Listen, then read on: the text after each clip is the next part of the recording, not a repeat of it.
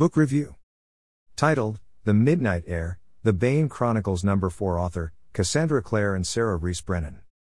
Genre, YA slash fantasy slash paranormal slash romance.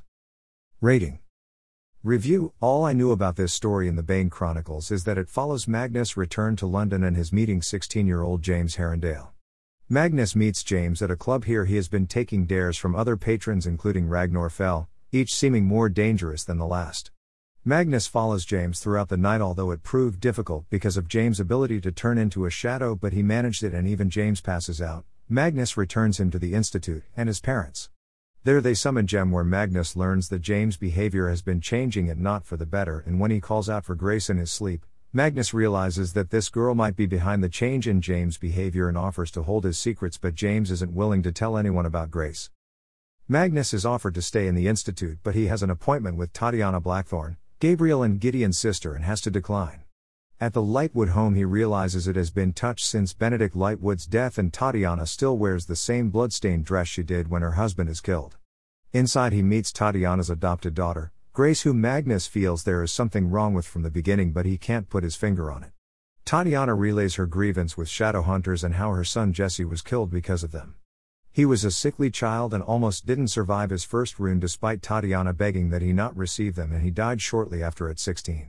It turns out that Tatiana wants Magnus to kill five Shadowhunters and he obviously refuses, but when Tatiana sends Grace after him, she puts Magnus on edge. She tells him not to speak of what happened there or she will be his destruction, and he doesn't believe she could kill him, but he doesn't know what training Tatiana has given the girl in addition to the odd feeling he has about her. However, when he mentions James, he sees a subtle shift in Grace, but it isn't much, and she responds with that she doesn't really care about him. But it is clear that Tatiana doesn't know about the interactions between James and Grace.